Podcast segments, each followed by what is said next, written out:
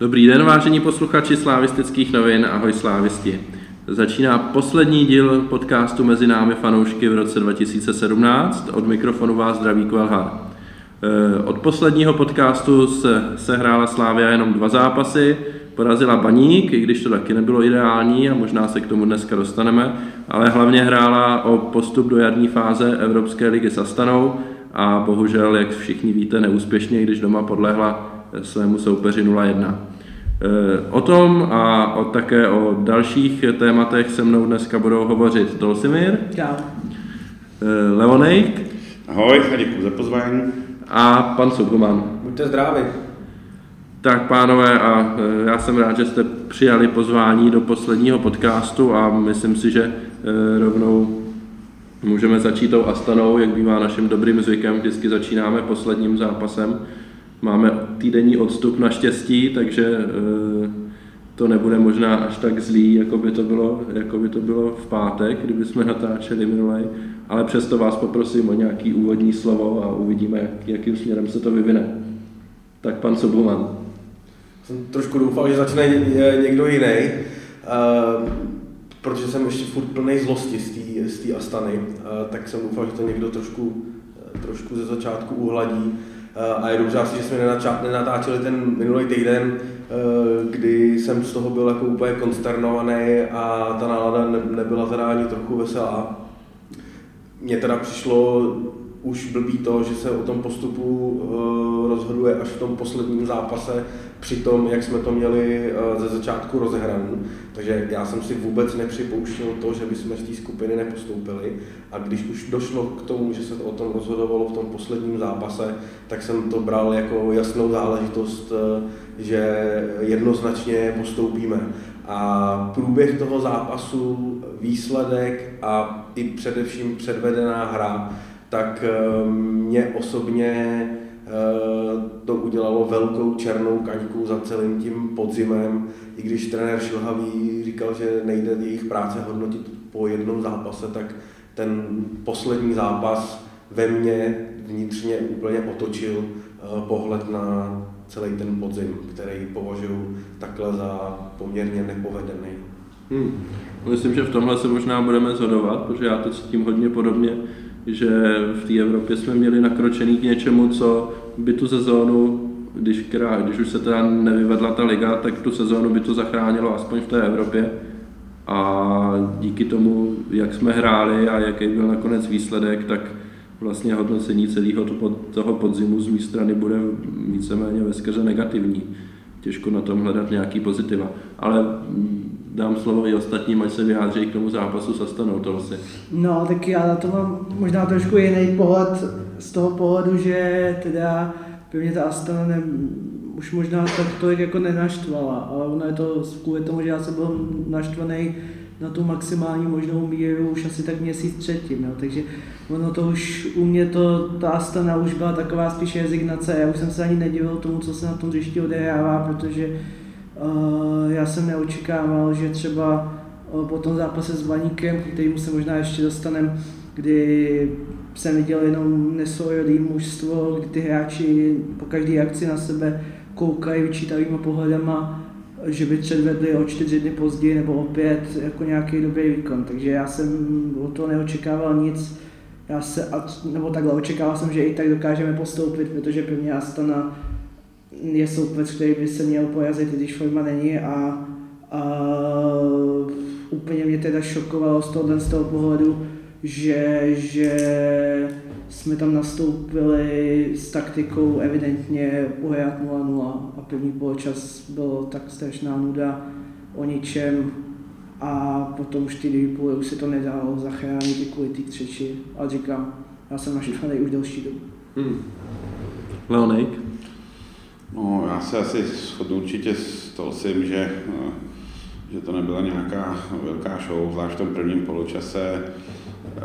Na druhou stranu OK, hráli jsme, hráli jsme o postup, tady ty zápasy nemusí být, že musíme hrát tak Real Madrid, ale pravda čekal jsem trošku větší aktivitu, byla tam z toho cítit dost nervozita a pak jsme dostali úplně blbý gól ze standardky a Čekal jsem v tom druhém poločase, že, že, že, že není nějakým způsobem rytmem, že prostě přejedem, že teda minimálně vyrovnáme, ne-li, ne-li vyhrajeme, to se nestalo, snaha tam byla, ale jinak ten zápas pro mě byl dost podobný těm ostatním, co se teď na podzim hráli, ty, ty zase neproduktivita, ty šance tam nějaký byly, neumím, neumím tohleto pochopit a jestliže jsem si chtěl udělat nějaký obrázek o té půlsezóně, že dejme tomu, bych to asi hodnotil celkem jakože slušný, vzhledem k tomu, že vstoupíme do těch jarních bojů, tak,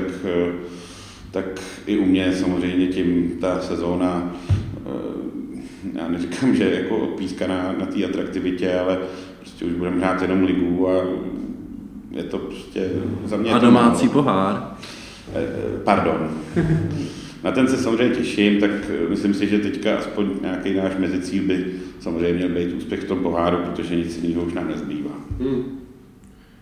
V tom zápase s Astanou ta křeč přišla taková, že jsme na sebe s lidma, s kterýma jsem tam byl, koukali a, a v podstatě jsme byli všichni přesvědčeni o tom, že ten gól kýženej, natož potom dva, rozhodně nedáme a ten pocit byl, nebyl, nebo takhle, nebyl poprvý během toho podzimu, kdy si myslím, že ten manšaft si absolutně neumí poradit s, se soupeřema, který jenom zoufale bráněj, poléhávají, tak my jsme na to nedokázali skoro nikdy najít jako recept a ta zoufalost byla podle mě jako do očí bijící. Hmm. Nevím, jestli jste to tak vnímali taky, ale já jsem si říkal, že ten gol určitě nedáme a Vašek, s kterým jsem tam byl, tak ten se tomu vyloženě už smál. Ten o tom byl přesvědčený ještě před tím zápasem. Teda. No to jsme si přesně říkali taky, když jsme tam stáli, že kdyby se hrálo do půlnoci, tak ten gol prostě nedáme a, a bylo, bylo, vidět, bylo, bylo to prostě vidět a cítit a jsme byli zklamaní, taky jsme se už chytali za hlavu, co, jestli je to pravda a je to, byl to fakt takový zvláštní zápas i je to fandění, bylo takový, prostě, pak celkově, jak to vypadalo na hřišti, tak to pak vypadalo hmm. v publiku, no. No takhle s tím souvisí, podle nebo já jsem to měl teda taky jako dost podobně a vtipně jsem si těch šancí sice moc nevytvořili, ale myslím, že dvě nebo tři tam byly, ale jsem to stejně nic moc jako neudělal, ani když třeba ten Necit v té šanci byl, protože jsem si říkal, to z toho ta, fakt ten gól jako nebude, protože prostě si to nezasloužíme a jestli je nějaká spravedlnost, tak tak uh, bychom ten gól dát neměli, což ale zase na druhou stranu ta Astana, přiznejme si, nepředvedla nic víc, jo? Takže když bych to vzal nějak takhle, tak uh, ale to je to právě smutnější, my jsme, my jsme se soupeřem, který neměl vůbec nic a do gól jsme mu dali, náš brankář mu ho dal, uh, jak jako dárek tady k Vánocu předčasnej, tak my nedokážeme tohle z toho soupeře zatlačit, nedokážeme dát gól, Uh, už vůbec a to souvisí podle mě prostě ne s tím, že by neuměl hrát fotbal, možná podle mě ani ne tolik s tím nějakou taktikou, dejme tomu, ale s tím, že to mužstvo si prostě vůbec nevěří a podle mě si nevěří už od uh, léta, kdy porazíme N I S nějakým slušným výkonem a všichni si myslí, jak to půjde a potom přijde Baník, přijde Borissov, kde bylo už skupina tragédie a potom to vrcholí Apoelem a to mužstvo je najednou psychicky dole a vidíme to na tom třeba na Stochovi nebo na Cideli, o tom ještě asi řeč bude, teď přijdou, nejsou jakoby v tom špatném klimatu, když to takhle řeknu, tak za začátku hrajou dobře a postupně to na ně dolehá a ty výkony jdou taky dolů, hmm. takže prostě tak.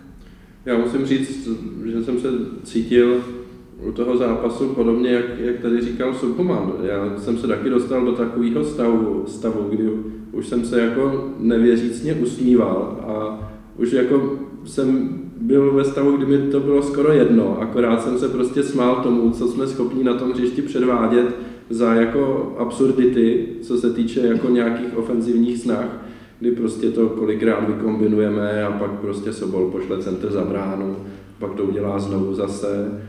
Případně klasika, Rotaň dostane míč, otočí se zády k bráně a utíká jako s ním, s ním na vlastní bránu, až prostě tribuny začnou nějakým způsobem protestovat, tak se zastaví, otočí se a, a prostě takových věcí, kdy člověk jako se jenom nevěřícně smál, tam bylo několik. A nemůžu říct, že, že bych jako nevěřil, že, že jako gol nedáme, to jsem si pořád myslel, že ten soupeř je tak slabý, že, že jako tam klidně může něco spadnout a nějaký šance tam na to byly, ale když to potom skončí takhle, tak i kdyby se jako postoupilo, tak nějaký dobrý pocit z toho zápasu člověk mít nebude, si myslím. Jo, že tam potom už ten výsledek samozřejmě hraje velkou roli v tom, že se nepostoupilo a jsme všichni naštvaní, ale konkrétně z toho jednoho zápasu by asi málo kdo měl nějaký super pocit, že jsme to zvládli, kdyby jsme vyrovnali v osmdesáté páté minutě. Jo. Nepřijde prostě, že bychom ten zápas zvládli. A, a jak už tady to se zmínil, byl to další zápas, kdy jsme bohužel měli v brance místo dobrýho brankáře hydrant, jak správně říkal Martin Maňák, protože Vlaštůvka bohužel v průběhu podzimu v těch nejdůležitějších klíčových zápasech, tak až asi na nějaký výjimky nikdy nechyt nic navíc. Je to prostě pouze nadprůměrný brankář, ale není to teď ve své kondici a možná i v tom věku už brankář pro Slávy s nejvyššíma ambicema. Já si, já si nemyslím, že tam byl hydrant, podle mě tam bylo ještě něco horšího, protože kdyby tam byl hydrant, tak by do toho centru logicky nešel, protože a třeba by to dopadlo jinak, že? Takhle, když na něj spoluhráči spoléhají a on to pak pokazí, tak je to, tak je to úplná šílenost a nechápu to. Možná ta fotka, jak kolovala na internetu s tím Rogalem, docela dobře dokresluje. K nějakému komplexnějšímu hodnocení posil se ještě dostaneme. Celkově jako vezmeme to, vezměme to teďka tak, že v té Evropské lize jsme teda ohráli osm bodů, což jako není úplně málo, takže hm, hodnotíte to jako propadák, že se nepostoupilo? Já vím, že Tolsi na to má takový jako dost radikální názor, tak mu dáme slovo nejdřív. Mm, já nevím, jako by propadák, já bych, já bych to neviděl jako propadák, to je podle mě až moc jakoby silný, ani teda možná jsem opravdu, že to nevidím ani jako blamáž, ale vidím to jako velký neúspěch a nevidím ani ten nepostup, ale to, že jsme získali prostě jenom osm bodů. Já si, já si stojím za tím, že jsme měli, že všechny český týmy měly podle mě nejlepší skupiny z Evropské ligy. A, a paradoxně my jsme podle mě měli ještě lepší skupinu než Plzeň z toho pohledu, že, že tam byl jeden silný tým, který se počítal, že uberou body ostatní a to je mnohem lepší pro boj o druhé místo, než když jsou ty týmy vyrovnanější. Z toho, z toho pohledu já to vidím, takže Astana i Makabe by u nás o poháry určitě nehráli a v, stejně jako se hodnotí ztráta bodů negativně, když Slavia se ztratí s Teplicema, s Vybercem, s takovými týmama, tak uh, se tvrdí jako neúspěch a já nevím důvod, proč jenom kvůli tomu, že to má nálepku Evropské ligy a že to teda je jako zahraniční tým, tak by ty kritéria měly být jiný. Takže pro mě je to určitě velký zklamání. Hmm. Leoniku? Nevím, já jsem zklamený ještě teďka z toho, já jsem opravdu čekal, že za té konstelace, která byla příznivá pro nás, že, že to nějakým způsobem hrajeme a pak bych asi řekl, že, že jsme uspěli. Těšil jsem se na to, no, v těch párech jsme nebyli dlouho v té skupině a, a já ani nechci říct, že bych, já cítím takový vnitřní zklamání z toho, no. Těšil jsem se třeba na jaro, že ještě odehráme dva pěkný mače někde, mm.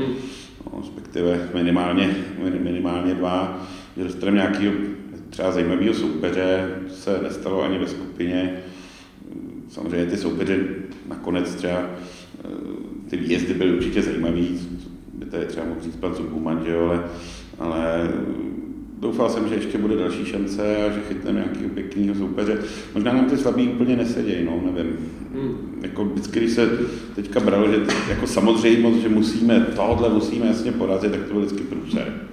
No. A to je obecně syndrom takových českých týmů, podle mě, až to je třeba reprezentace, nebo třeba náš letenský soupeř, no, když si člověk vzpomene, tak vždycky, nebo ne vždycky, ale často dokázali překvapit, kde se to vůbec nečekalo a uhrál dobrý výsledek a když šlo o něco a počítalo se s tím, že naopak uspěl, tak to většinou nedopadlo. No, podívej se na ty Švýcary, ta Plzeň, že? Hmm. E, taky, prostě neskutečný ten zápas, oni se tam na to úplně vykašlali, že v tom Ugánu.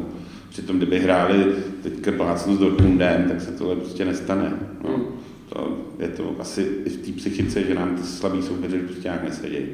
Pro mě osobně vzhledem ke složení té skupiny a tomu, že jsme po dvou zápasech měli čtyři body, přičemž devět bodů v drtivé většině případů znamená postup, tak jsem to bral, že to k tomu máme jako velmi dobře rozehran a možná jsem se k tomu upnul i hodně kvůli tomu, jaký destinace a jaký kluby jsme tam v té euroazijské lize dostali, kdy ze tří soupeřů jsme měli dva v Asii, tak jsem doufal, že postoupíme a užijeme si výjezd nějaký civilizovanější, i když neříkám, že tohle byl nezajímavý. Takže pro mě to propadá i vzhledem ke kvalitě těch soupeřů a tomu, jak to bylo rozehrané. Hmm. Já musím souhlasit, pro mě je to taky neúspěch. Já osobně jsem si dával za cíl uhrát těch devět bodů a věřil jsem, že devět bodů jako na postup by mělo stačit. Jak se ukazuje, tak by nám to opravdu stačilo. A když to vezmeme prostě po soupeřích, tak jeden bod s Vyhrálem je za mě v pořádku úplně. Šest bodů s Makabe Tel Aviv skvělý, jako vyhráli jsme venku konečně. Jako je pravda, že soupeř prostě už neměl moc o co hrát, a, ale přesto prostě doma nějakou kvalitu jako prokazuje dlouhodobě. Ale jeden bod s Astanou, přičemž Astana je venku slabý soupeř. Já jsem měl asi před třemi týdny nebo před dvěma týdny před zápasem vlastně tady v práci kolegu z Polska, který fandí Legii Varšavě. On říkal, Astana Legii vyřadila v předkole Ligy mistrů. Říkal, že jako doma na té umělce jsou silní, ale ve Varšavě byli úplně zoufalí a že tam to prostě bylo rozhodně na velkou výhru Legie s tím, že prostě Legia nakonec vyhrála jenom jedna nula a po výhře, teda po prohře tři jedna venku nakonec vypadly, ale že prostě Astana vůbec nic nepředvedla. A teď ta Astana přijede sem a opravdu jako se stane to, že na tom příští opravdu nic nepředvede a přesto dokáže vyhrát nějakým způsobem, tak to... Tak že si vzpomeň, tak dost, když já v Glasgow s Celticem, tak to dopadlo pět nula mm. domácí. Na tom to asi něco bude, že no, nic moc, no. Prostě ta jedna domácí porážka z toho relativně úspěšného působení v té evropské lize dělá dělá propadák. No, je to smutný, ale když těch zápasů je jenom šest v té skupině, tak na každém záleží a zvlášť na takovém, který je potřeba vyhrát, aby se postoupilo. A když se prostě nevyhraje a ani nerevizuje a je z toho takováhle blamáž, jako, jaká byla minulý čtvrtek, tak, tak je to těžký hodnotit nějak jinak. No. Já bych tomu ještě do, do, do připomněl, že mm, ta Astana si uvědomuje, že měsíc, měsíc předtím nehrál soutěžní zápas. Mm. Jo? A asi si všichni tak nějak vybavíte, jak vypadají třeba první zápasy v zimní přípravě, jo, kdy si ty hráči nedokážou tři hrát a tohle, až vždycky se to umlouvá. Jo, no, tak teďkon se měsíc jako prostě neviděli, jo, tak chápem, předpokládám, že ano, Astana furt jakoby trénovala, takže v nějakým zátřebu byla, ale za celý ten měsíc odehrála jeden zápas Viktorij Žižkov druhým týmem a to je další okolnost, která hraje proti tomu, aby jsme to neoznačili jako hmm. za velký neúspěch. Je to tak, tak pokud máme ještě někdo, vypadá to, že nikdo se nechce dál vyjádřit k působení Slavie v Evropské lize, tak tohle téma můžeme uzavřít.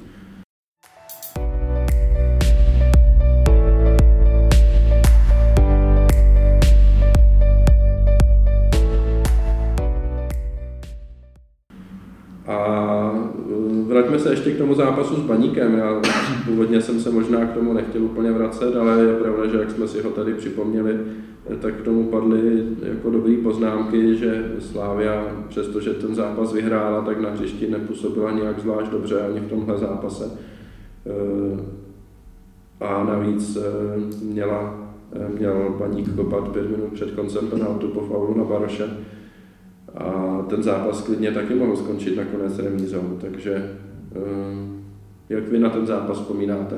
Zkusím začít do Sukumana, ten možná přidá něco ohledně fanoušku. Já toho moc nepřidám, protože jsem ten zápas sledoval uh, v New Yorku uh, v hospodě na uh, obrazovce mobilního telefonu, takže uh, viděl jsem toho hodně málo, ještě nic jsem toho slyšel, nicméně uh, co se fanoušků týče, tak pokud vím, tak uh, kluci, kluci mi všichni říkali, že fandění bylo velmi podprůměrný a je to, je, to, je to teďka téma, kterým, o kterém se bavíme, kdy ta kvalita toho supportu na domácích zápasech eh, hodně, hodně upadá a fandí v podstatě eh, jenom sto osm a zbytek se zapojuje naprosto sporadicky.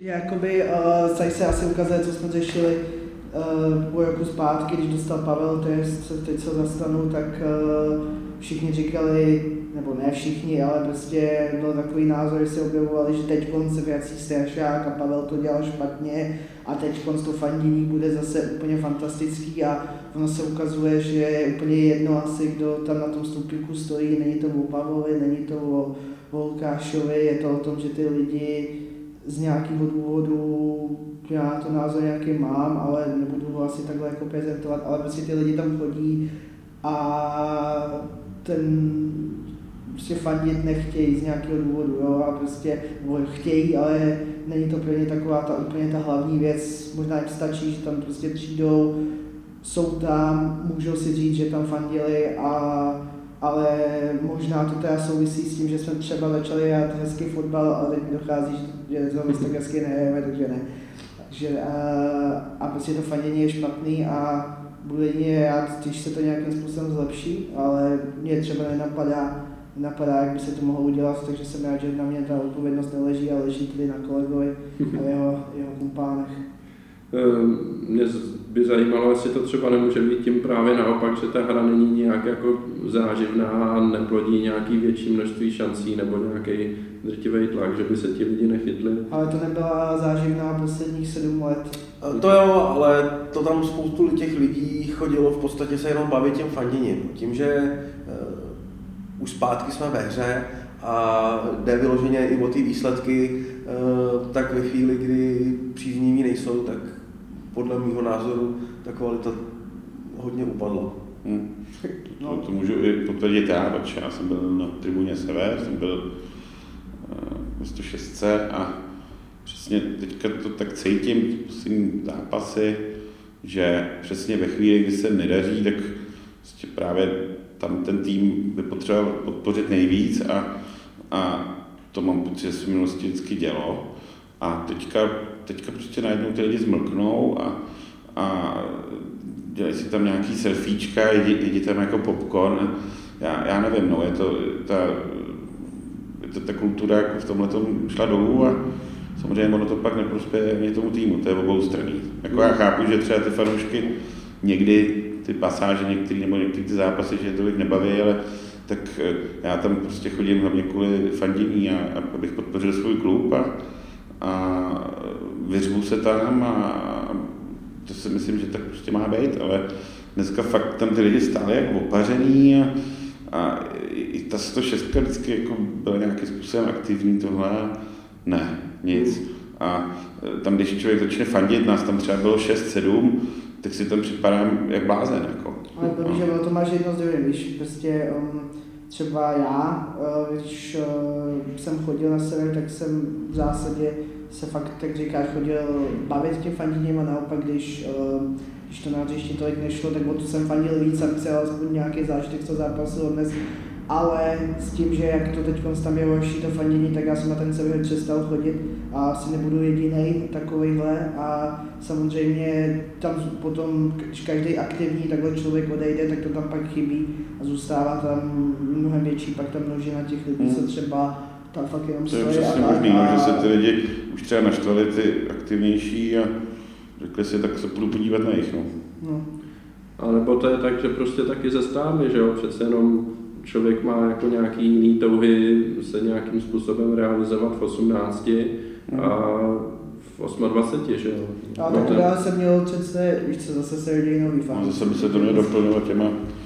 To je otázka, ale to je tady, jo, už jsme tady probírali prostě, že Slávy chybí nějaký aktivní lidi, kteří by se podíleli na nějakých choreografiích a, a těchto věcech, že to tady pořád táhne pan Sukuman. Ne, to, to, a, určitě a... bych nechtěl, aby to vyznělo, vyznělo tak, že, uh, že to mám na hrběchu já, dělám všechno jenom já, to v žádném případě, ale obecně platí, že za ty léta, co se na tom já spolu podílím, tak to táhne, uh, táhnou to stejné mozky a těch nových moc jakoby nepřibývá. No. Tím, co my, my stárneme, máme děti, uh, přítelkyně, psy, psy. Uh, některý z nás pijou a toho času je samozřejmě míň, i, i když člověk chodí, má jako náročnější práci, že táhnou to furt stejní lidi, mají na to méně času. E, nevím, jestli to, jestli zrovna ale tohle má vliv na to, jak se fandí, to, to se jako úplně nemyslím. No. Ale asi bych to, asi bych to přeskočil, protože jsme tady byli asi dlouho, nikam bychom se nedobrali a e, dobře, nás by to nepřineslo. Tak nebudeme do toho mat dále zabrušovat, aby jsme nemuseli vybrušovat z toho. A ještě, já nevím, za mě poslední slovo trošku k tomu Baníku. Pro mě je to další zápas domácí, který jsem měl vyhrát vzhledem k síle soupeře rozdílem třídy, jako o tři, možná čtyři góly. A další zápas, který tak nedopadl, který jsme vyhráli jako s odřenýma ušima o gól.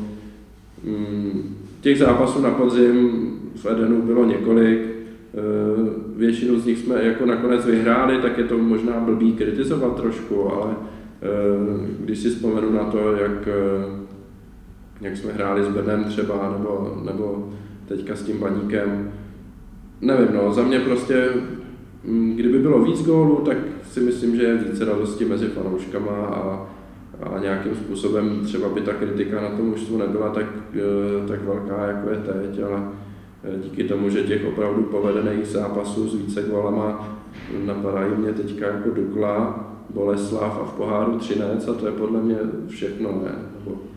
Myslím si, no, že už v žádným dalším... V Edenu jo, no, venku, pak byly venku, že jo, zápasy. Ale zase, když ty tady mluvíš o podzimu, tak já nevím, stáhni to na, na delší časový úsek.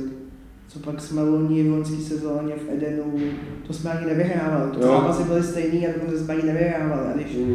jo, Bohemka, že jo, já nevím, potom Diablonec Dukla, tak budu pokračovat dál. Mm. A i ty zápasy, co jsme vyhráli třeba, tak byla Jihlava, to třeba, dejme tomu, nebylo třeba až tak špatný výkon, ale Jihlava, že jo, víme, mm. jako na koukoli to má, taky jsme těch gólů moc nedali a tak dál. Takže pro mě to není tohle to věc jakoby podzimu, to je věc nějaká dlouhodobá a, a tak nějak bych chtěl, chtěl věřit to, že si to ten uh, trenérský tým uvědomuje a ví, co s tím dělat.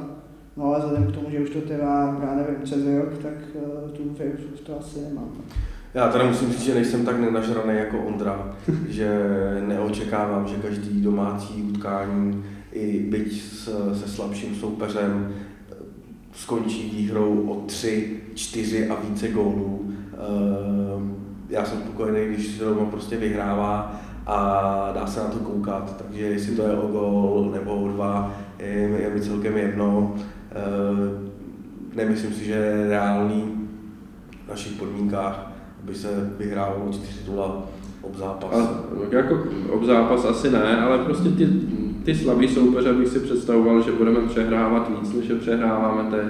Pokud ten výkon bude koukatelný a budou z toho šance a, a pak vyhrajeme jenom jedním gólem, uh, mě to vadit nebude. Stejně jako jsme některé zápasy urvali v posledních minutách na jaře, já jsem domů odcházel spokojený s tím, že prostě to mužstvo bylo hladový a dorvalo to tam úplně na konci. Že to neskončilo tři góly, mě osobně zase tolik netráví. Víš, a tohle mě přesně zajímalo, s jakými zápasy jsi takhle odcházel, nevím, teda tuhle sezónu, spokojený, že sice se třeba nevyhrál hodně, ale bylo hodně šancí a ten zápas tě bavil.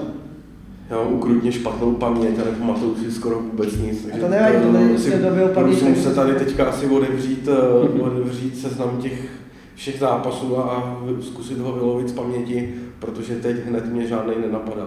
Hmm. Já myslím, že to není úplně náhoda, že ti žádný nenapadá. Jako samozřejmě vyhraný derby, že jo, v Edenu. Je... Tak to jednoznačně za mě asi nejpozitivnější okamžik celého podzimu. Hmm. A jako z mýho pohledu je to i jako nejcennější výsledek, jo? Přece jenom uznávám, že Sparta je v nějakém rozkladu nebo prostě v nějaký neúplně ideální situaci, ale pořád je to rivál, pořád hraje nahoře v tabulce, jo? I když prostě se mluví, jak je v háji, tak je jenom čtyři body za náma, že jo?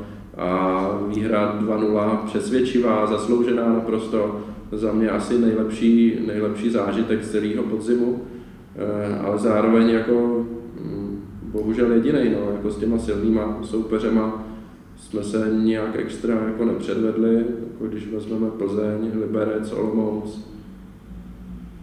A v Evropské lize prostě těch povedených zápasů s týmama, který bychom si mohli říct, že jsou jako silnější, jako byly tam úseky s Vyhrálem rozhodně, jako neříkám, že ne, ale nějaký jako opravdu celý povedený zápas, že by byl. Hmm. Tam někdy možná chybí takový to štěstí, nebo dát brzo gól, rychle. Třeba proti té Dukle to bylo vidět, že když ten gól padne brzo, tak ty hráči uvolnějí a pak, pak tam začnou dělat hezký akce a přidají třeba další branky. To nám, to nám teďka chybí a jestli nám to třeba nešlo loni doma tolik, tak, tak nám to zase o to výšlo venku a tak se to možná trošku obrací, že nám to výsledkově relativně doma jde líp než loni, a, ale zase máme ten problém venku. A mě to připomnělo, jenom ještě řeknu, můj oblíbený film Náhradníci, kde vlastně Gene Hackman je trenér týmu amerického fotbalu a taky mu to nejde a, a pak se ho ta televizní reportérka zeptá, co si myslí, že tomu týmu chybí a on řekne, chybí srdce, to je celý, chybí prostě tomu týmu srdce a to jsem postrádal. Hmm. Naopak oproti teda ty minulý sezóny, když už jsem se pustil do toho srovnávání. Tak já myslím, že tohle můžeme uzavřít a pustit se do dalšího segmentu.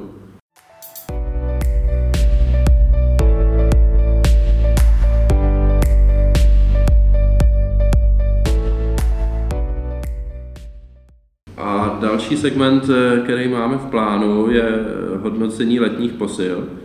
Těch letních posil přišlo devět v průběhu podzimu e, celkem a ke každému hráči e, bych chtěl, aby jsme se všichni vyjádřili a ohodnotili na, e, na stupnici od jedné do deseti, přičemž deset je nejlepší e, výkony a vůbec prostě nejlepší posila a jedna je nejhorší.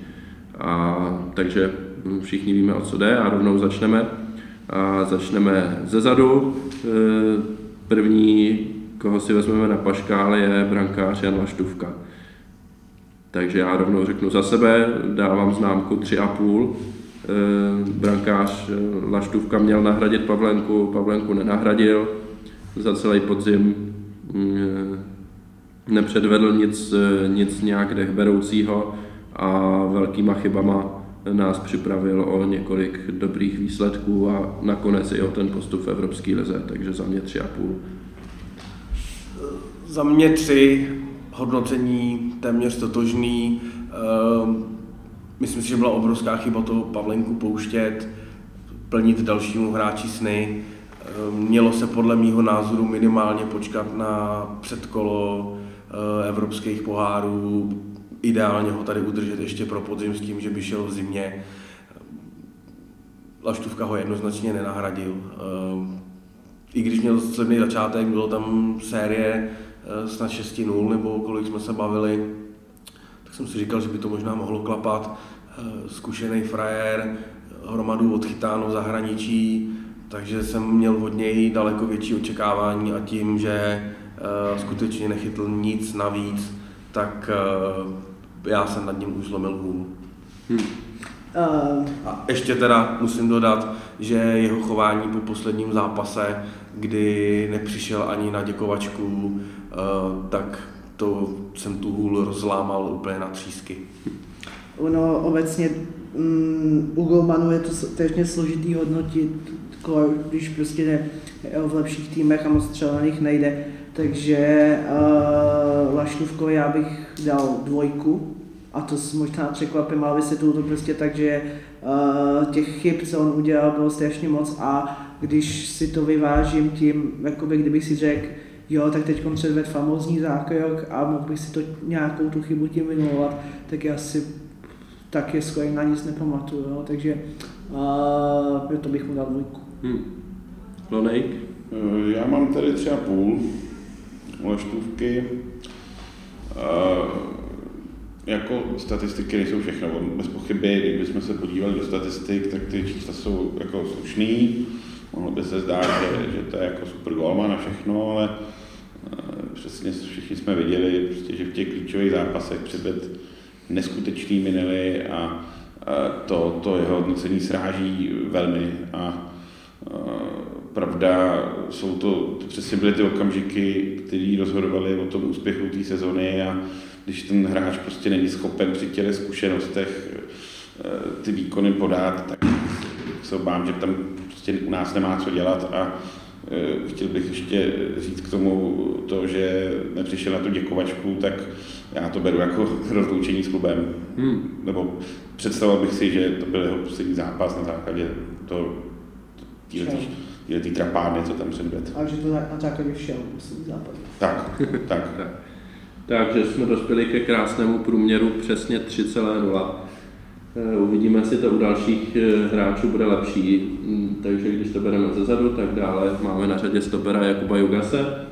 Já za sebe hodnotím šestkou, nepřijde mi Jugas jako propadák, možná tady se mnou vím, že to si na to má trošku jiný názor. Já myslím, že svoje si Jugas jako docela odvedl, že nikdy jako na hřišti nevyčníval nějak v negativním smyslu, aspoň mi to nepřišlo a podílel se spolu s ostatními na tom, že v té obraně to celkem klapalo po většinu, ča- po velkou část toho podzimu. Jako má tam nějaký chyby, není to, není to hvězda žádná, ale mírnej nadprůměr si myslím, že je z mýho pohledu adekvátní.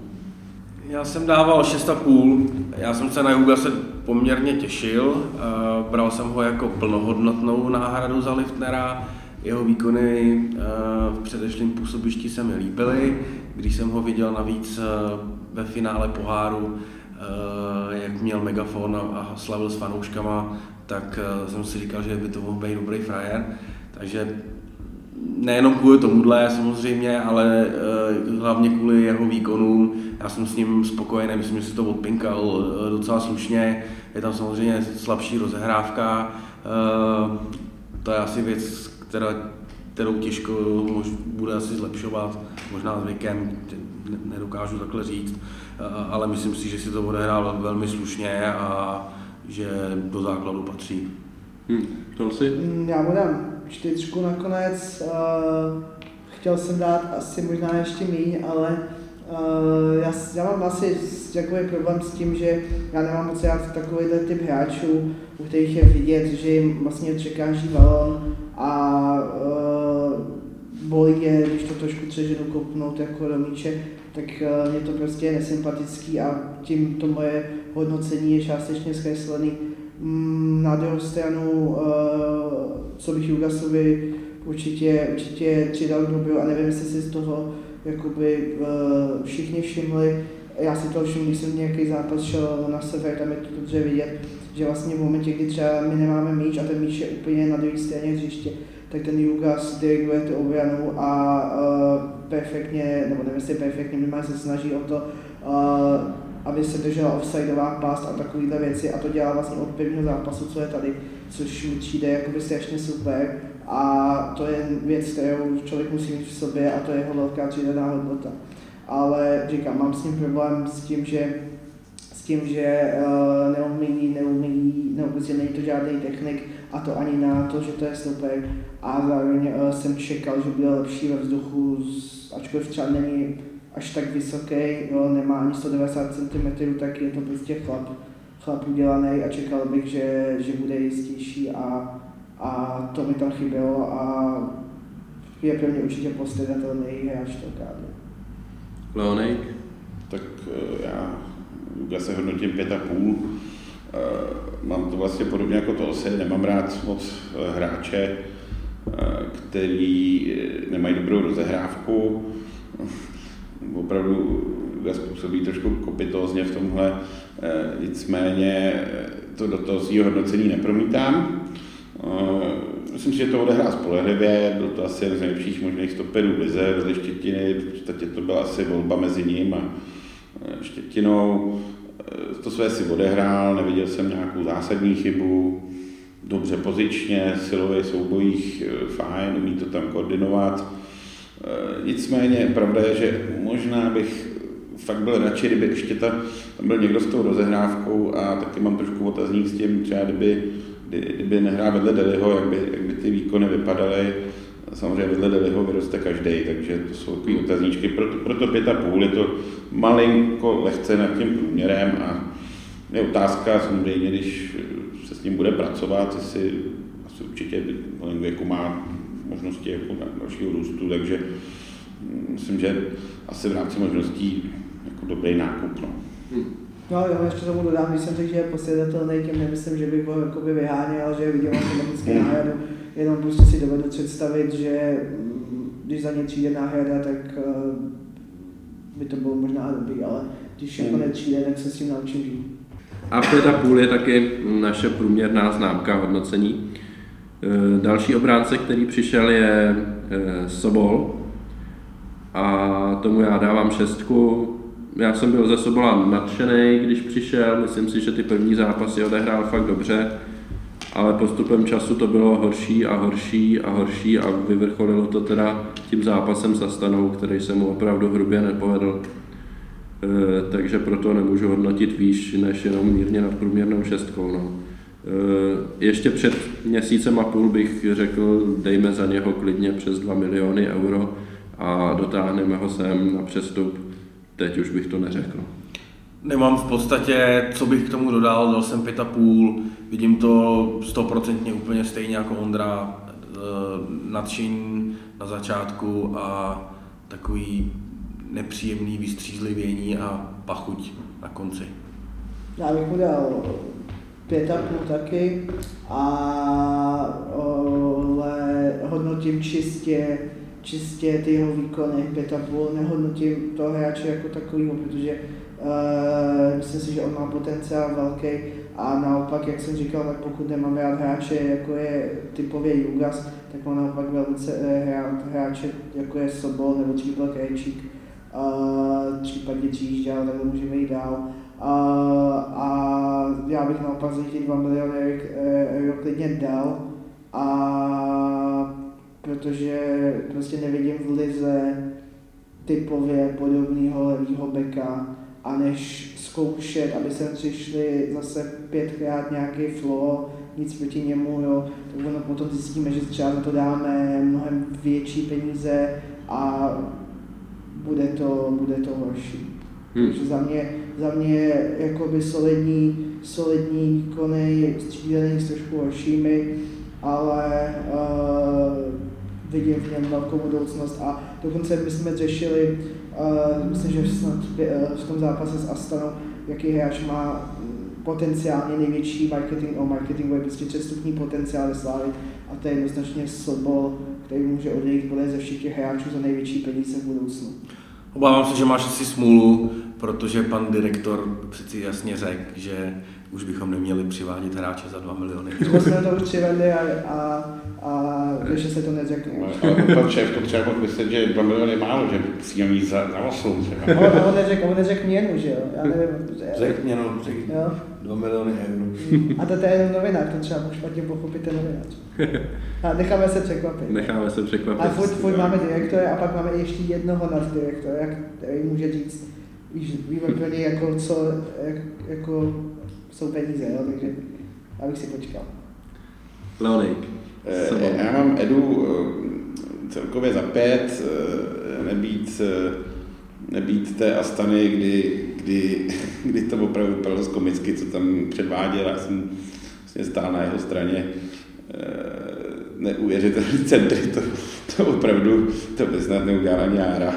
A ne, opravdu, ta, ta sedmička by mu slušela, byl dobrý na začátku, silný začátek, fantastický věci předváděl, tohleto, ale jak říkal Ondra, ty výkony šly trošku dolů, byť ne zas úplně nějak tragicky, ten poslední zápas špatný. Myslím si, že ten mladý klub, dá se s ním pracovat, když by se opravdu Slavia rozhodla nějakým způsobem do něj investovat, nebude to špatná investice, ale chce to rozhodně pracovat a nejenom s ním, na tom rozvoji osobním, prostě to mi tam Slavii obecně trošku chybí, když teďka odbočím, aby se s těmi hráči prostě víc pracovalo a pak určitě se jim ta pozice v tom týmu jasná a pak si myslím, že ten Eda opravdu může jít i za hezký peníze ven, když předvede ty výkony.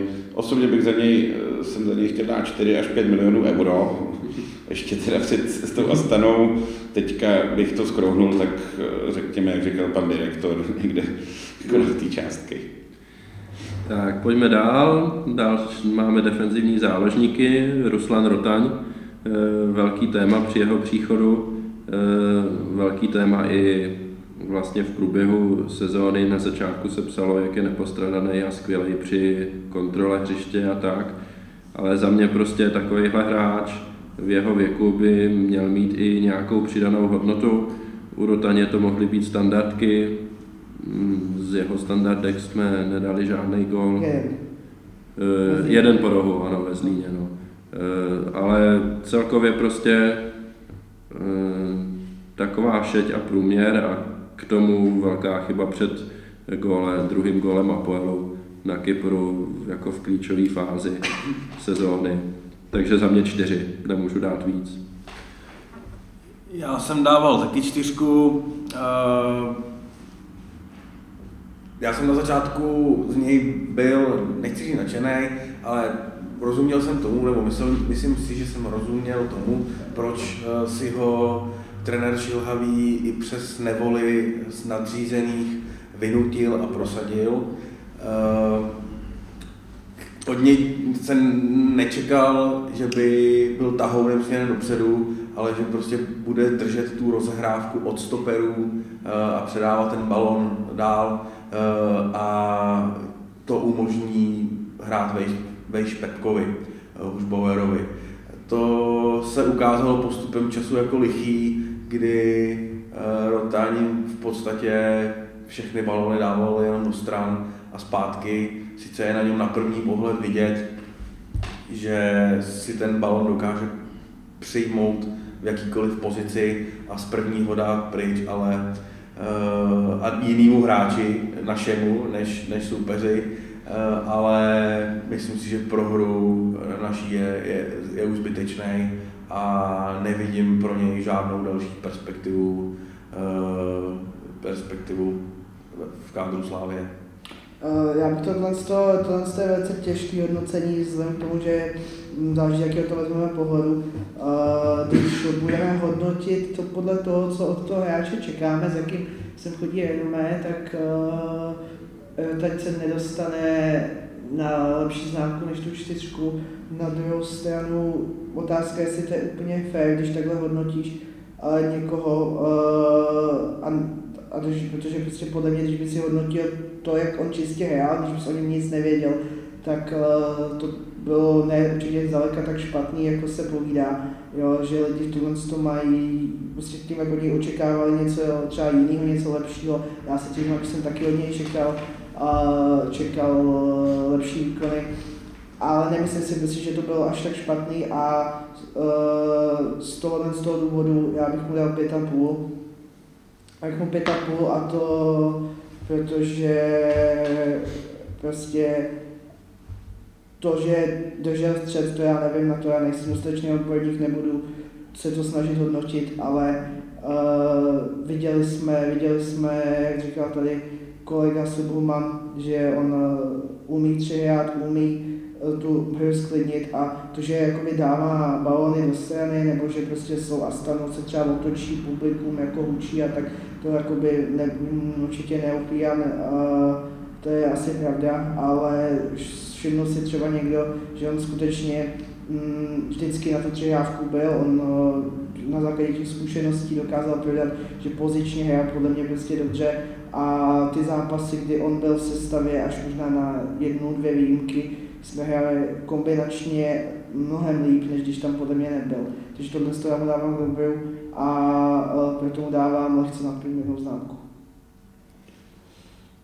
Já to mám s Rotajem asi tak, že se mi třeba líbil na začátku, nevím, jestli jsme se snažili změnit styl hry, nebo proti minulý sezóně jsme začali takový to španělský takový to tiky, jako barcelonský, tak tam on se mi asi jako docela mi do toho zapadal, že, že vlastně tam byl poskytovat servis tomu hudběmu, jak říkal pan Sobulman, a, a ostatním záložníkům, že tam ten střed jako klidnil, nepanikařili jsme, ten, ten míče jsme docela jako dobře drželi za mě, bohužel jsme to teda pak gólově nějakým způsobem nevyjádřili, nicméně to, tam jsem tu jeho pozici chápal.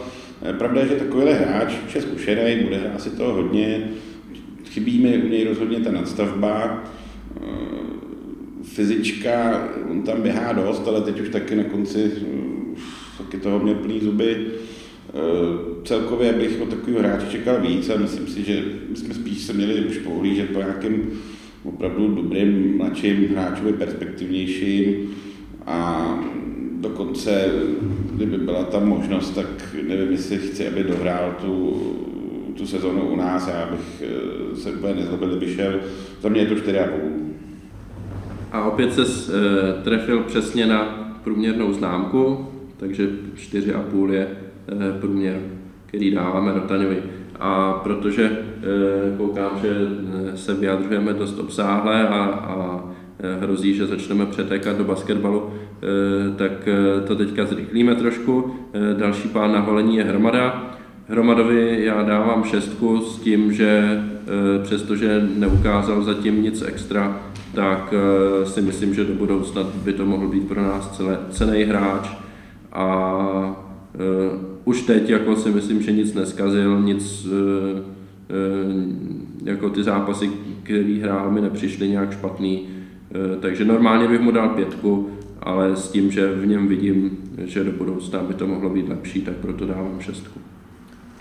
Romana čtyři, potenciál jsem nehodnotil, hodně toho promarodil, moc toho neodehrál, nějak mi v paměti nebo víc, za podzim čtyři. Já to mám úplně stejný a dodávám, protože já taky stejně jako u Sobola ani tady nehodnotím potenciál a kdybych jakoby, mm, se s mě zeptal, jakým zápasem vůbec Hromada hrál, tak já tady neřeknu, v jakým zápase hrál, protože když hrál, tak jsem se ani nepamatoval, nevšim. Hmm. Já dávám pětku, za mě zatím nevýrazný, pravda byl dost zraněný, nějak mě neutkal paměti nějakou akcí fantastickou nebo akcema fantastickýma, takže počkáme si, počkám si, jak se předvede na hře, jestli bude zdravý. Dobře, vzhledem k tomu, že jsme se shodli, že, že teda nebudeme hodnotit nějaký potenciál do budoucna, tak já změním svoje hodnocení na pětku, kterou bych mu dal bez toho, jenom na základě prostě toho, co odehrál. A tím se dostáváme na známku čtyři a půl v průměru, stejnou jako má Rotaň. A teď máme čtyři ofenzivní hráče, první z nich je Dani. Za mě Dani měl být hvězdou ligy, hvězdou ligy není, je to dobrý hráč, ale není skvělej a já jsem myslel, že skvělej by měl být, takže za mě šest. Za mě sedm, já si myslím, že to skvělý hráč je. Nedokážeme naplno využít jeho potenciál, je vidět, že jeho myšlení je minimálně o jednu nebo dvě myšlenky, i, i to, co má v noze, napřed oproti hráčům, který se kolem něj pohybují. Myslím si, že kdyby tam lepších fotbalistů bylo víc, tak by asi víc i vyniknul, sve se navíc i s tím vlastně nepovedeným podzimem, konec mě lepší, za mě sedm. Já mám sedm taky a, a zase souhlasím s kolegou a, a musím si uvědomit, že Dani je s nejslabšíma spoluhráčema, co kdy v životě asi hrál, nebo od nějakých žákovské, dorsenských let, než od Norska, a taky mu asi trvá chvíli, když si na to navykne a ty hráči Uh, je prostě vidět, že, že ho nechápou a uh, proto Daniel je to taky jako těžký, pracuje šanci, ona ta šance potom se nedá a už každý na to jako zapomene, ale prostě pro mě Dani byl nejlepší hráč konce podzimu a věřím, že na jadře bude nej, skutečně i ten nejlepší hráč tý ligy, že se to zase trošku lepší, takže sedm. Mám taky sedm. Pro mě je to hráč, který, kvůli kterýmu chci chodit na fotbal, chci je v akci vidět, chci se tím bavit, proto je ten fotbal tak hezký. Samozřejmě OK, byl zraněný, víme, ale teďka ten konec té sezóny ho chytil v hodně hezký formě a byť ty zápasy třeba nakonec tam nebyly pro nás úspěšný, tak na jeho se dívalo hezky.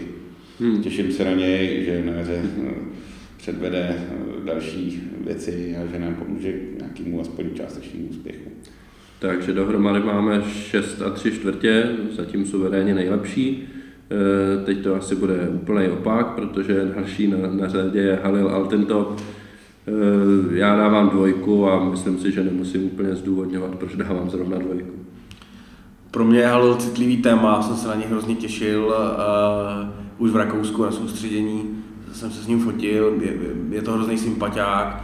Po aféře s Drezem na Bohemce jsem s ním osobně mluvil a byl jsem úplně v šoku z toho, jak profesionálně vystupoval, jak byl příjemný, úplně v pohodě, vůbec na nic si nehrál, uvědomoval si, že jeho výkony nejsou dobrý a nejsou dobrý výkony ani manšaftů, zdůrazňoval, že jsem přišel udělat úspěch, že chtěl vyhrát titul, ale bohužel prostě na tom hřišti, i když je, myslím, na první pohled vidět, že to má v noze, že dokáže dát balón z jedničky, přikryjci ho, ostatně bylo na něj víc faulů podle nějaký statistiky, než na jiný hráči, u kterých bychom to čekali, i když teda zlí jazykové tvrdí, že to je proto, že už by nikomu neutek, tak se nechá sfaulovat.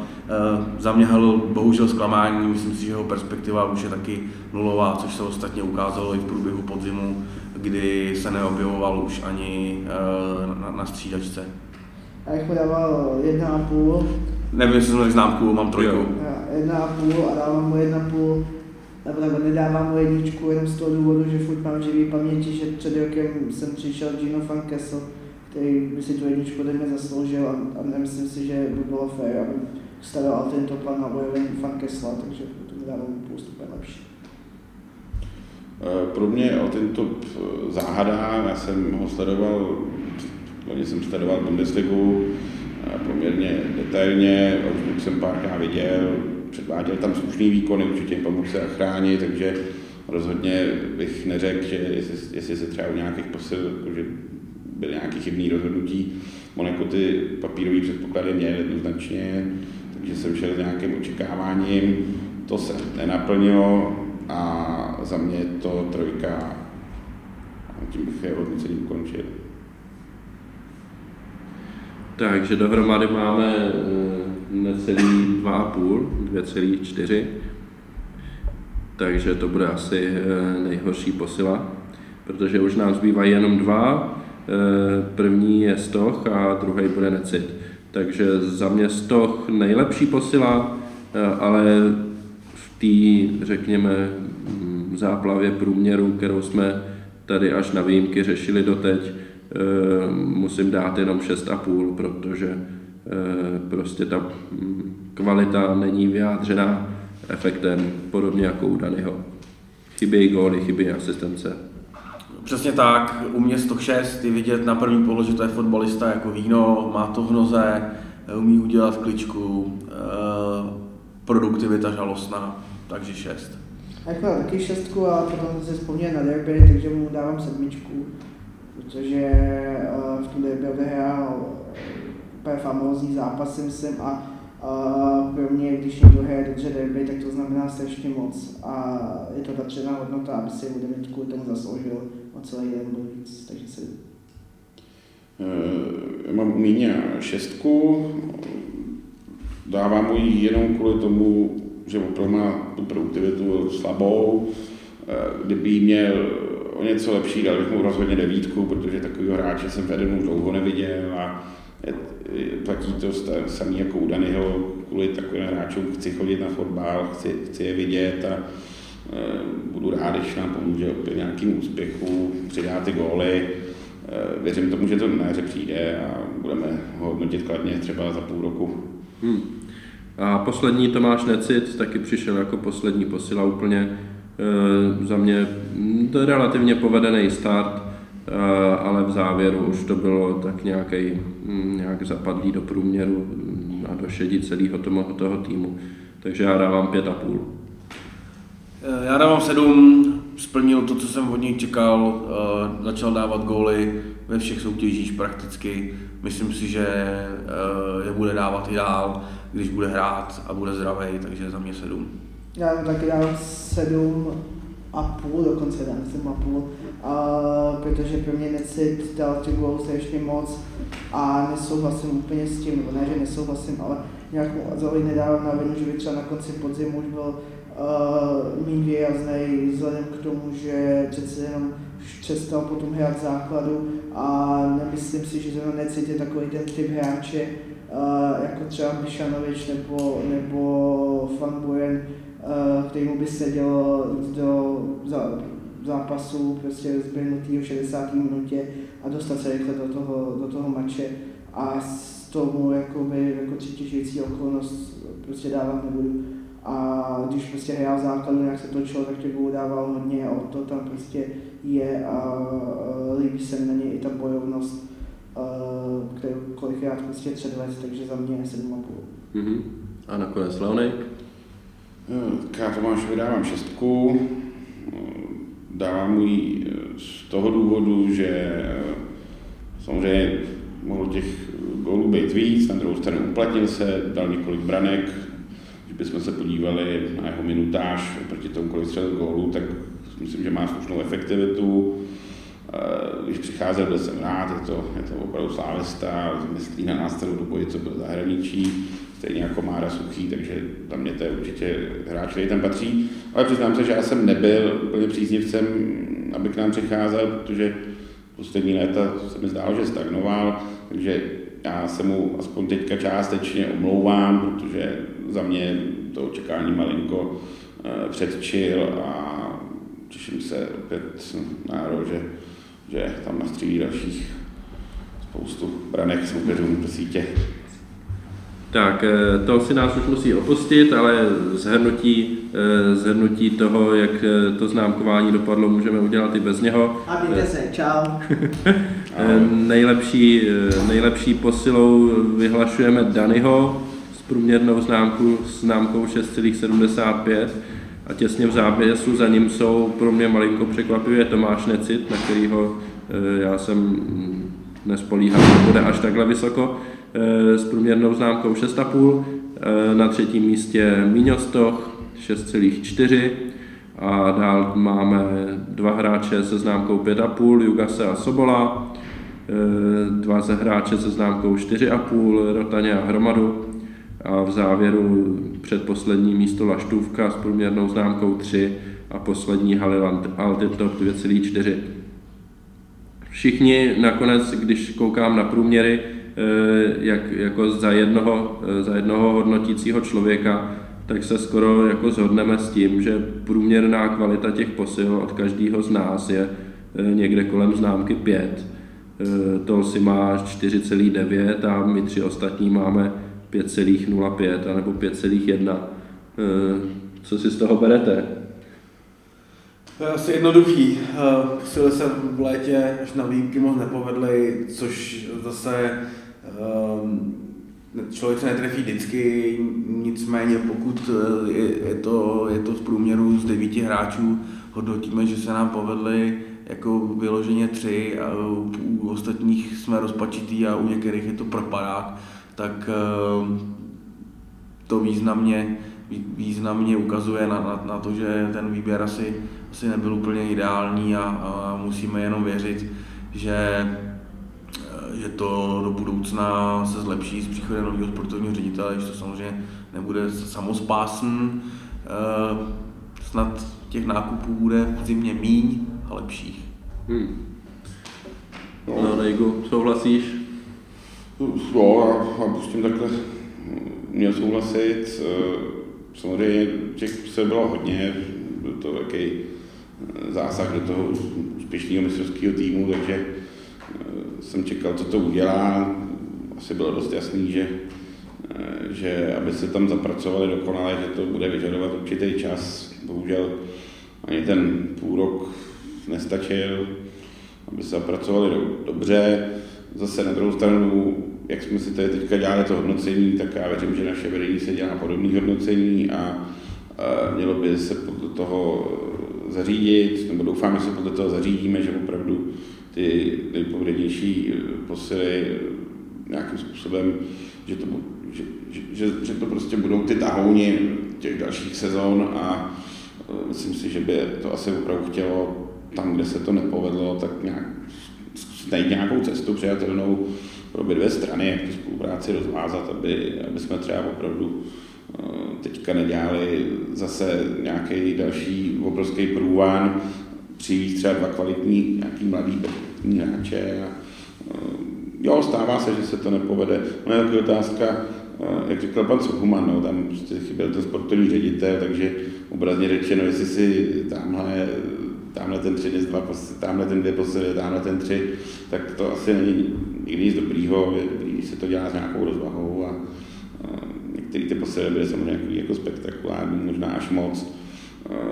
Bylo to takový jako pro fanoušky, já jsem to chápal takovou, takovou odměnu po tom titulu, že jo, teďka máme tady ty hráče, tak já teď doufám, že půjdeme takovou rozumnější cestou, promyšlenější a budu přát tomu Nezmarovi, ať, ať se mu tady to podaří a ať už ne, ne, neskoušíme dělat nějaký prostě moc neperspektivní starý hráče, ale spíš teďka myslet na to budoucnost a jsem mi ochotný v tomhle směru e, nějaký vytrpět třeba to, že aby jsme prostě byli druhý, ale jsem ochotný tomu dát čas, aby radši opravdu zapracovat pár dobrých posil, než, než udělat zase nějaký obrovský průvan. No, to, hmm. to vlastně není dobrý nápad, evidentně.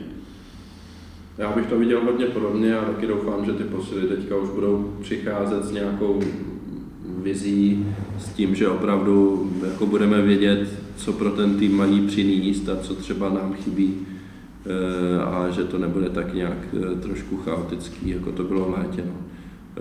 Já, hovoříme už přes hodinu, takže to pomalu ukončíme. Nedostalo se trošku na téma trenéra, ale myslím si, že v průběhu celého podzimu jsme v těch podcastech s různýma lidma pozici trenéra a, a práci, kterou odvádí, řešili, takže si myslím, že není potřeba už se k tomu vyjadřovat dál. A myslíš tím trenéra novýho nebo ještě starýho? Myslím tím trenéra, který v době, který, když to teďka natáčíme, ještě pořád je trenérem. A víš to určitě? No to nevím, no. Zeptáme se za pár hodin. Uvidíme. Každopádně jsem měl na mysli pozici trenéra Šilhavého. Uvidíme, čeká nás zajímavá zima, o tom jsem přesvědčený. Myslím si, že by se mohlo, když to chytneme za správný konec, začít rodit něco ještě většího a lepšího, než je teď. Takže já za mě já doufám, že se tak stane. A tím si myslím, že můžeme tenhle podcast ukončit. Jak jsem říkal, je to poslední podcast v roce dva tisíce sedmnáct. Věříme, že nám zachováte přízeň do dalšího roku, určitě neplánujeme končit a na jaře bychom se měli slýchat znovu. Takže za nás jenom přání krásných svátků, užijte si trochu klidu a od ledna zase rozjedeme fotbal na plný pecky, když začne příprava. Tak jo, mějte se fajn a ahoj. Hezký svátky všem. Hezký svátky všem a smrt Martě.